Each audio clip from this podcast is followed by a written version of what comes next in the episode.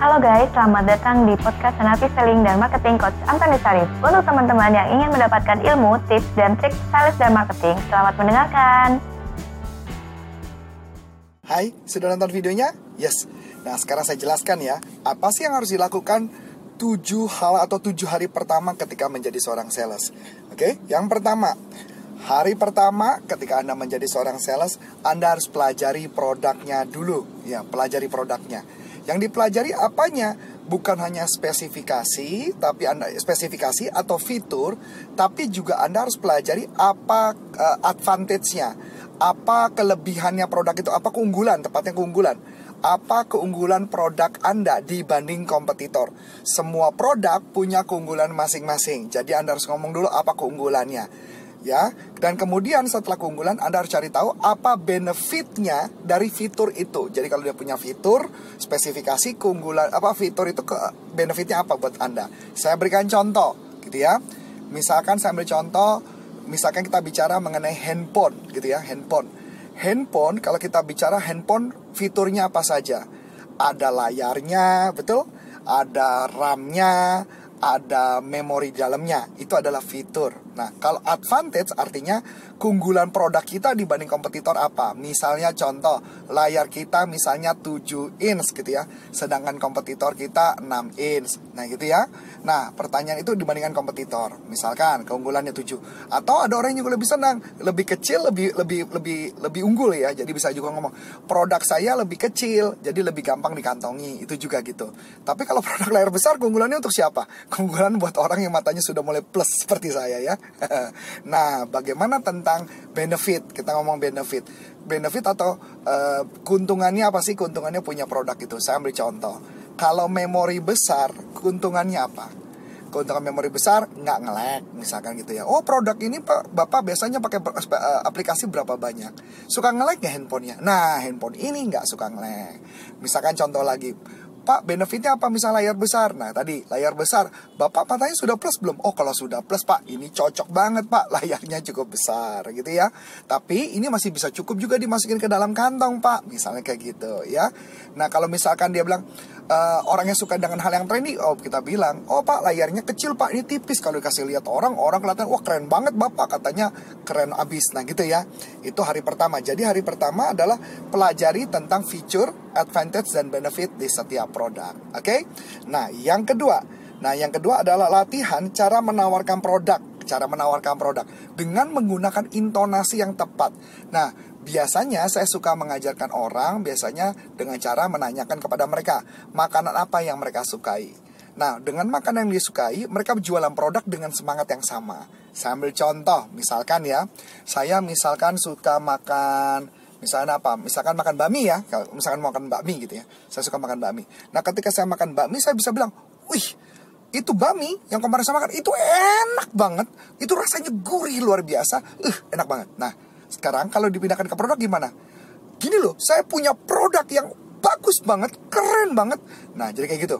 Jadi, intonasi yang sama dibawakan ketika Anda menawarkan itu. Itu yang membuat Anda jadi lebih keren lebih bagus caranya karena orang banyak banget membeli uh, produk dengan berdasarkan semangat kalau orang semangat maka dia akan tertarik untuk membeli ya yang kedua yang ketiga hari ketiga hari ketiga harus ngapain buat daftar nama biasanya saya menyarankan membuat daftar nama 100 daftar nama Nah, nyari di mana daftar nama? Balik lagi tergantung produk. Misalnya, kalau misalkan kalau saya dulu waktu ketika masih uh, dijualan di website, saya jualan website ya, website gitu, web store dan sebagainya yang saya lakukan adalah saya mencari kategori produk-produknya dulu. Ini mau dijual ke mana segmennya.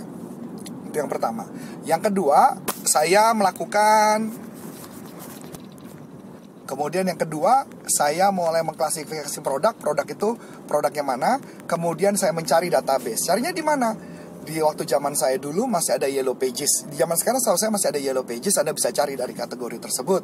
Bisa cari di internet, bisa cari di asosiasi, bisa cari di mana pun. Jadi semua produk punya spesifikasi khusus. Misalkan contoh, Anda kerja di perusahaan advertising, berarti Anda cari database di mana? Gampang. Anda lihat iklan-iklan yang paling banyak iklan dari mana-mana saja. Nah, iklan-iklan tersebut berarti pasti punya budget tuh. Jadi tinggal Anda bisa saksar. Balik lagi, apa bidang Anda disesuaikan dengan kategorinya. Jadi Anda cari produknya disesuaikan kira-kira yang butuh siapa. Begitu juga dengan produk kesehatan, juga pasti punya segmennya. Siapa produk kesehatan. Jadi Anda harus menyasar ke tepat. Gitu ya gambarannya. Nah, bagaimana dengan produk misalkan klinik kecantikan? Sama klinik kecantikan. Kira-kira yang pakai klinik kecantikan siapa? Oh, ibu-ibu. Berarti ibu-ibu itu ada di mana? yang bisa dicari tuh. Parisan kah? Apakah di sekolah pulang sekolah kah? Itu bisa dicari. Nah itu adalah segmennya jadi anda harus dapat segmennya dulu. Kumpulkan database sampai 100 baru anda lakukan yang berikutnya. Nah sekarang yang keli yang keempat yang keempat. Sekarang keempat ya. Minggu yang jadi hari keempat apa yang harus dilakukan? Minggu hari keempat adalah telepon prospek sebanyak banyaknya disarankan Anda telepon prospek sebanyak 100. Kenapa 100? Menurut beberapa penelitian, Anda harus menelpon 100 secepat-cepatnya supaya rasa groginya hilang. Grogi terjadi biasanya di, di beberapa awal, bisa 10 telepon pertama itu groginya minta ampun.